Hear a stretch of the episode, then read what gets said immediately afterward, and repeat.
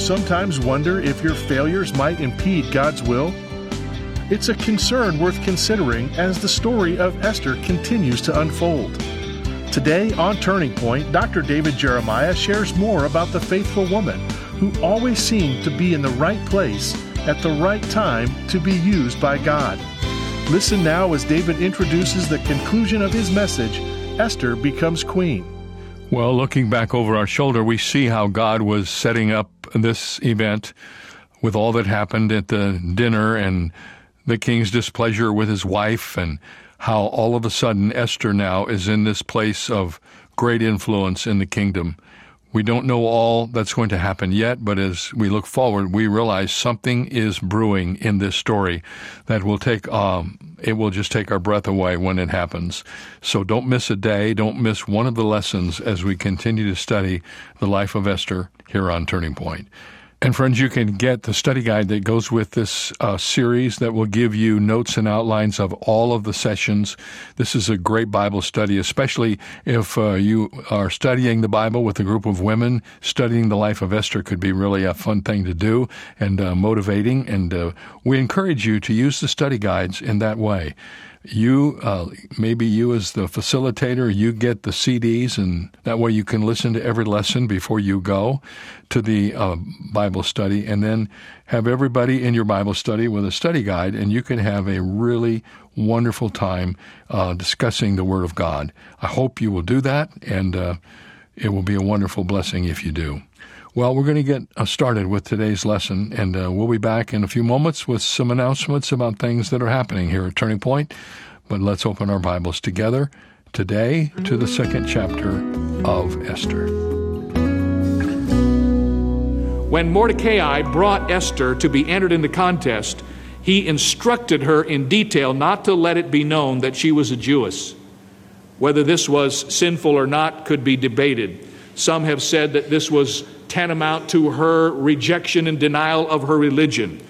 It seems quite obvious to me that had she told them who she was, the contest would have been over before it ever started. God knew what he was doing, and he allowed this to happen. So she now is in this place where she is going to be put into the rotation and ultimately taken and auditioned by the king. There's an interesting sidelight in verse 11 about the loving and caring person who had watched over her since she was a tiny girl. Notice what it says in verse 11. And Mordecai walked every day before the court of the women's house to know how Esther did and what should become of her. I visualize the man realizing that he has put this young girl in a place of danger, that he has put her in a place where he no longer is able to care for her needs. And while he has done this, apparently under his understanding of the purpose and will of God, he cannot ever for a day not think of her and wonder how she's doing. Some have even suggested that the fact that he had access to this home, this house where the women were kept, is significant that he may have been involved in the Persian government to some degree. In fact, there's another passage that talks of him as being seated in the gate, which would be a place where a judge might be. So Mordecai was on the inside. He had the opportunity to move freely about the kingdom, and I can see him every day as he just sort of happens to walk by the house of the women and wants to check out Esther and see how she's doing and see if her needs have been met and if she is all right. You see Mordecai and Esther gradually being inserted into the story. Esther is introduced into the king's knowledge by becoming a part of the many women who were involved in the House of Women. Some have suggested there could have been as many as 400 women in this contest who had been gathered from all the provinces of Persia. Now, in verses 12 through 15, we have the rules of the beauty contest, and it's very interesting what is to happen. Now, when every maid's turn was come to go in to King Ahasuerus, after that she had been twelve months, according to the manner of the women, for so were the days of their purifications, to accomplish to wit six months with oil of myrrh, and six months with sweet odors, and with other things for the purifying of the women. Then thus came every maiden unto the king, whatsoever she desired was given her to go with her out of the house of the women unto the king's house. Now, this is an astounding thing because what this tells us is that all of these women who are entered in this beauty contest have one entire year of preparation before the moment of their audience with the king. When it says here that these are months of purification, this is not so much ceremonial as it is actually a matter of hygiene and cleanliness. It is a matter of the beautification uh, practices of the day. They were given 12 months to go to beauty school. 12 months to learn how to sharpen all of their charms, 12 months to learn how to make themselves as seductive as possible and as charming as possible so they would have the best possible opportunity to attract the king's attention. Very interesting that six months were spent with oil of myrrh, it says. Myrrh served a double purpose in that it was not only fragrant, it is also credited with having purifying powers. It was an ingredient in the holy anointing oil used in the anointing of priests in Israel, according to Exodus 30, verses 22 to 33. It was among the gifts that were presented by the Magi when they came from the east to worship the Lord Jesus soon after his birth, Matthew 2:11. It was mingled with wine and offered to the Lord when he hung on the cross, when he was suffering, and he received it not, Mark 15, 23. And finally, this very substance was used in the burial of the body of Jesus. It was mixed with myrrh and aloes, about a hundred pound weight. John 19 39. The Bible says that in addition to the use of myrrhs in the beautification and purification of the women, there was also sweet odors and other things for the purifying of the women. And we don't know any more about this except what we can learn from the heathen culture. It was simply a part of learning how to present themselves to the king and give themselves the very best possibility of being chosen as his new wife. Knowing something of the sensuality and the lust of King Xerxes, it is possible that some of these virgins would provide themselves with an aphrodisiac to arouse his passions even more. So much was at stake. If the virgin failed to delight the king, she came in unto the king no more, according to the text. And so, for one whole year, all of these women prepared themselves to learn all of the tricks of the trade so that they could attract the affection of King Xerxes. Esther is involved in all of this too. She's going through all of this process. Notice what it says in verse 13. Then thus came every maiden unto the king. Whatsoever she desired was given her to go with her out of the house of the women unto the king's house. And in the evening she went, and on the morrow she returned unto the second house of the women, to the custody of Shaashgaz, the king's chamberlain, which kept the concubine. She came in unto the king no more, except the king delighted in her, and that she were called by name. Now, exactly what happened, as far as we can determine from the text, is this when her number was called, whatever it may have been, perhaps it was a drawing of lots, and she was selected to go and spend her time with the king. Apparently, she spent a night with the king. She would go in the evening and return in the morning. And if the king delighted in her, he might ask for her again. But if he did not delight in her, he would never call her name. And after she had her first opportunity with King Xerxes, if she did not please him, she was no longer a part of the context. It was history for her. And that's what was going on during this period of time. And I'm sure that Esther, if she was indeed a godly woman, as we believe she was at this particular moment in her heart, she must have been questioning what she would do when the moment came for her to present herself to the king. Well, we read in verse 15 Now, when the turn of Esther, the daughter of Abihail, the uncle of Mordecai, was come to go in unto the king, she required nothing but what Hegai, the king's chamberlain, the keeper of the women, appointed. And I want you to stop for just a moment and notice this is different from all the other women.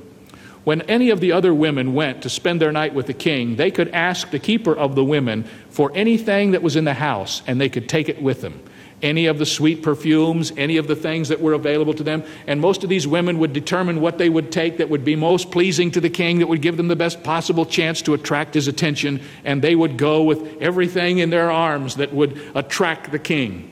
But the scripture says when it came time for Esther to go, she didn't take anything except what was mandated. She just went.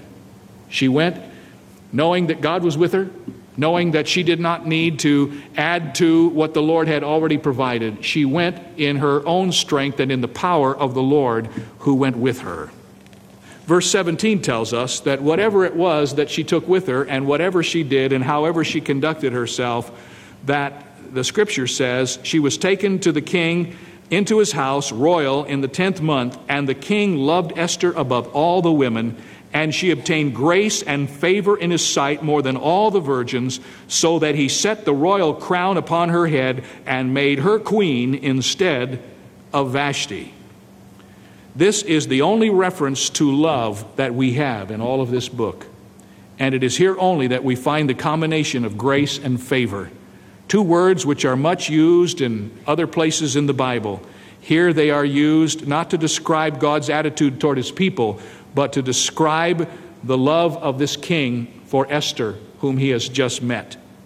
The king is overwhelmed, so much so that he decides to throw a great party. Notice verse 18. And the king made a great feast unto all the princes and his servants, even Esther's feast. And he made a release to the provinces and gave gifts according to the state of the king. And when the virgins were gathered together the second time, then Mordecai sat in the king's gate. Esther had not yet showed her kindred nor her people, as Mordecai had charged her, for Esther did the commandment of Mordecai, like as when she was brought up with him.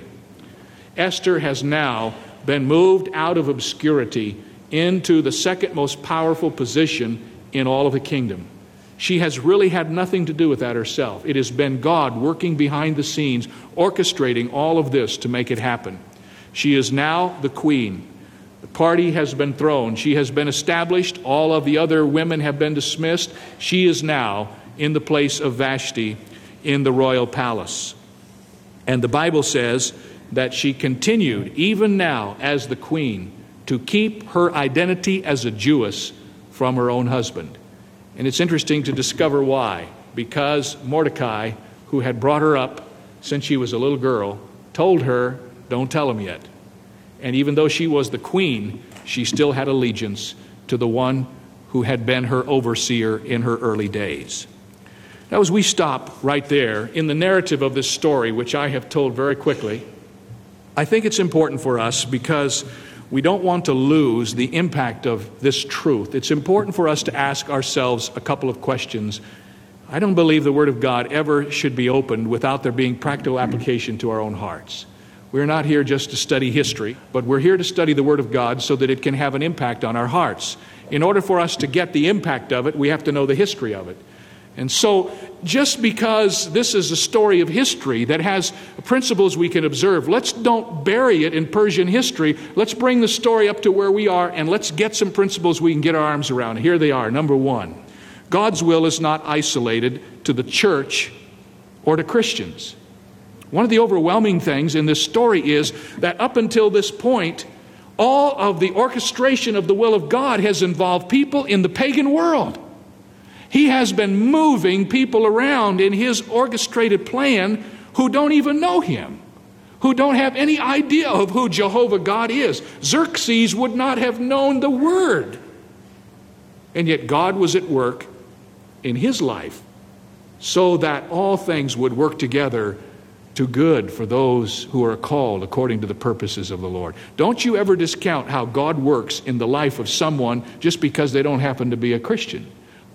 God's will is not isolated to the church or to Christians. God often uses His will as He implements it in the lives of others. Number two, God's will is not frustrated by the failures of men. You know, that is such an encouragement to me because I've failed the Lord so many times. If God gave up on all of us when we failed Him, we'd be in trouble. If His will stopped the moment we failed, then His will would be uh, non existent for about 98% of us, wouldn't it?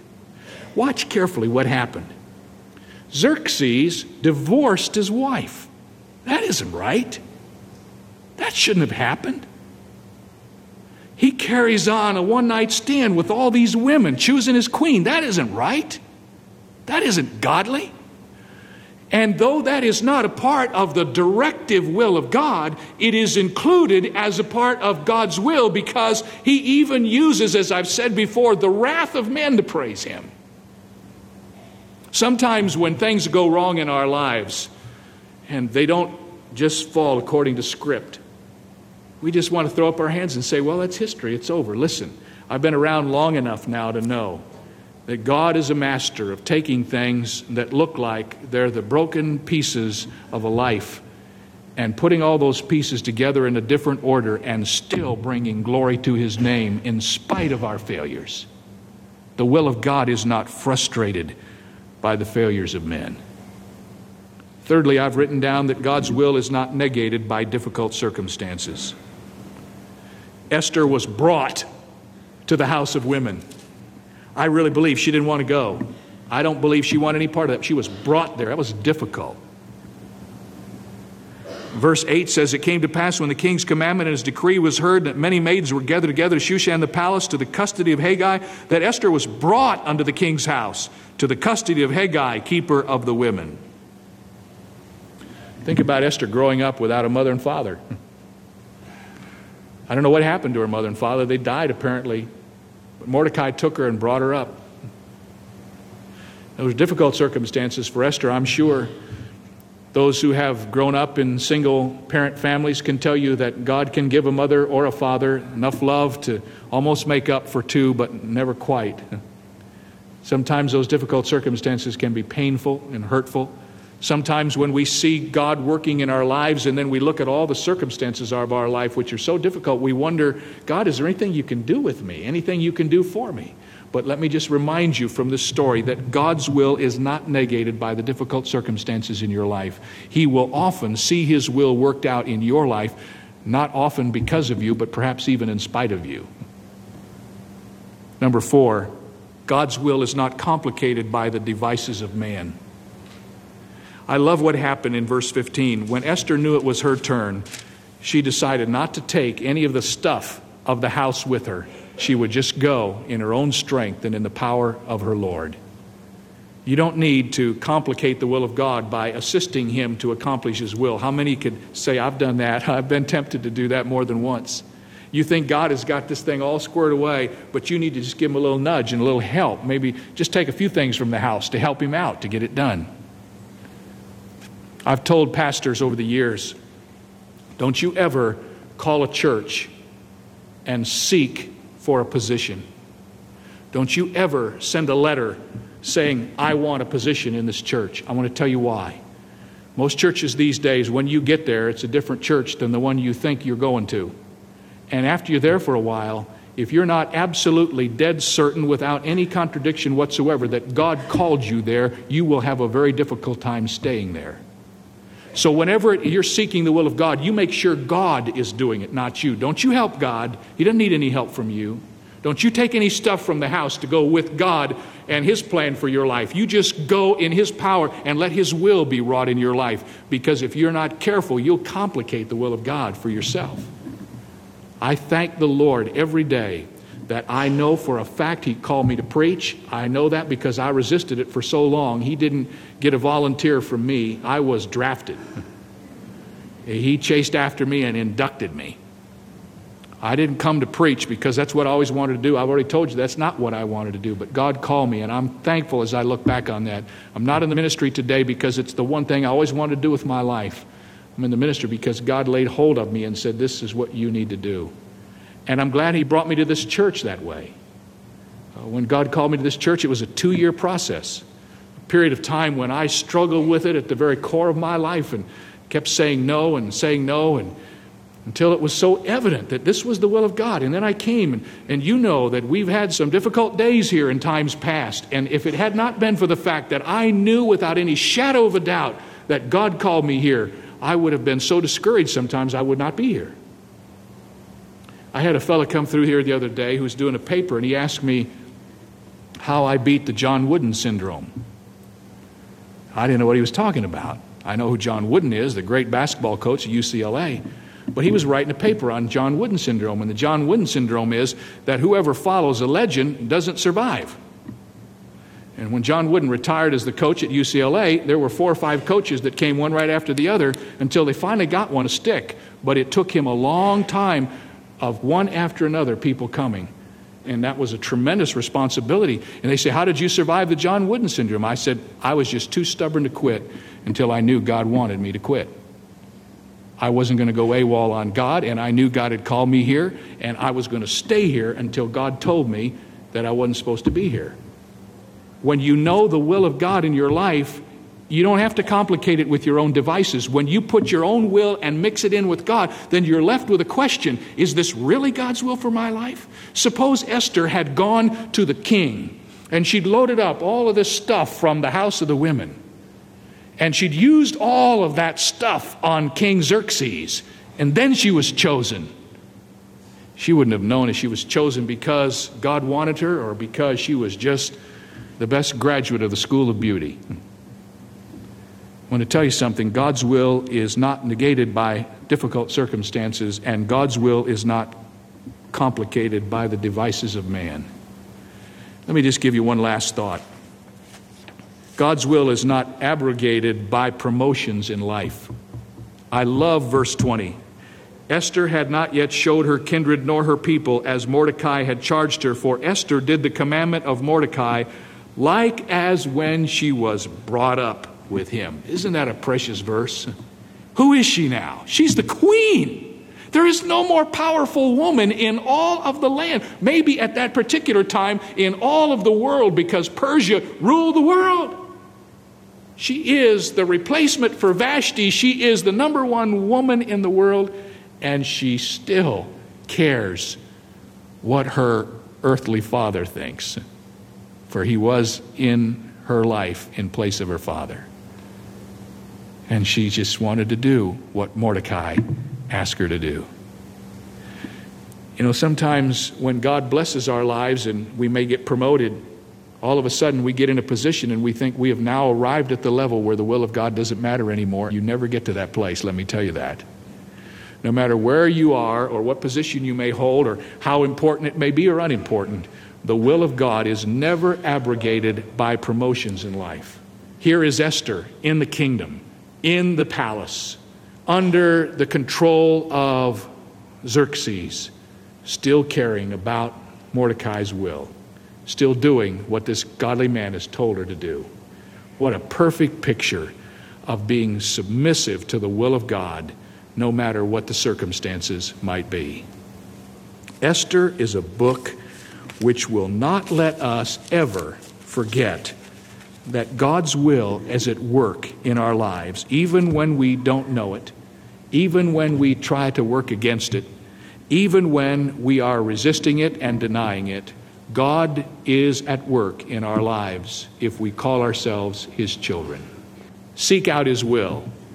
Be certain that you know what it is. Follow it with all of your heart, and you will find the greatest joy and adventure you can ever have on planet Earth walking in fellowship with the Savior. Amen. Amen. Well, tomorrow uh, we will begin uh, the um, sort of the opposite part of this story as we begin to understand Haman's conspiracy. In every story, there's somebody who is a rival to the hero or the heroine. Haman certainly fits that category. We'll learn about him tomorrow as we open our Bibles to the third chapter of the book of Esther. You know, promises made are always appreciated, but promises kept are what mean the most. It's one thing to make a promise and quite another to keep it, and every one of us can attest to the validity of that truth. We have all had our own experiences of promises that were made and never kept. But there's someone to whom this does not apply. Did you know that the Bible is replete with promises God has made to you, and that He has a perfect record of keeping every promise He makes? That is a wonderful truth, and it's borne out in the resource for the month of March. And you can get a copy of this resource for a gift of any size to Turning Point. The resource is one of the now becoming famous code books from O.S. Hawkins. This new one is the Promise Code 40 Bible promises every believer should claim. And the book is yours for a gift of any size to this ministry during the month of March. When you give to us, the money goes toward the purchasing of airtime and production so that we can continue to spread the Word of God around the world. We've just had an incredible year of expansion. We start this year in these early months with our goals set to reach more people than ever before. Thank you for helping. And please ask for this book when you send your gift. We'd love to send it to you. We'll see you tomorrow.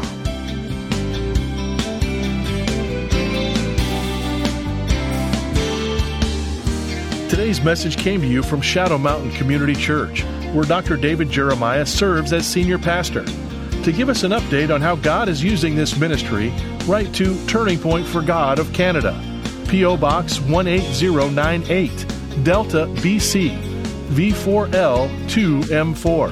Visit our website at davidjeremiah.ca slash radio or call 800 946 4300. Ask for your copy of the latest book from O.S. Hawkins, The Promise Code 40 Bible Promises Every Believer Should Claim. It's yours for a gift of any amount.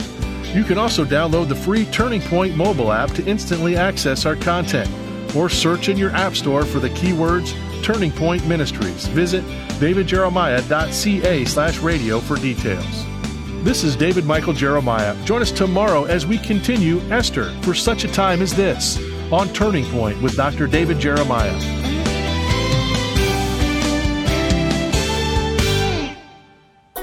If you've been blessed by the ministry of Dr. David Jeremiah and Turning Point, we would love to offer you two free ways to stay connected. Sign up today at davidjeremiah.ca slash magazine for a subscription to our monthly Turning Points magazine. Each exclusive issue is filled with encouraging articles and daily devotionals to strengthen your spiritual walk. You can also sign up to receive our daily email devotional and be a part of our community of friends who receive daily encouragement delivered straight to their inbox from Dr. Jeremiah. Written in a thought provoking manner, this concise yet profound daily devotional delivers the refreshment and focus you need as you go about in today's world. You can join the more than 600,000 monthly subscribers who are building their faith each month through these free resources. Sign up today at davidjeremiah.ca. That's davidjeremiah.ca. For more than 40 years, Dr. David Jeremiah has faithfully preached God's Word.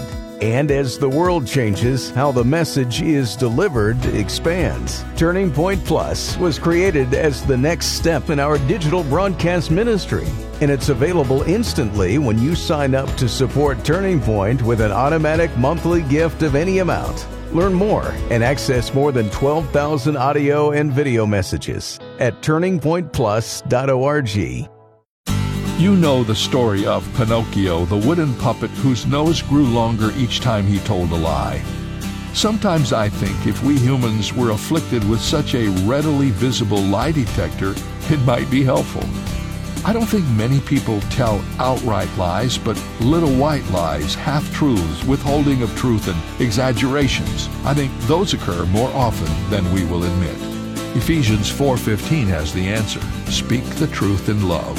Love requires that we are sensitive to when and how to speak the truth, but speak the truth requires that we never dilute, exaggerate, or withhold what is true. This is David Jeremiah, encouraging you to get on the road to new life. Discover God's reasons for honesty on Route 66. Route 66, driving the word home. Log on to Route66Life.com. Start your journey home today.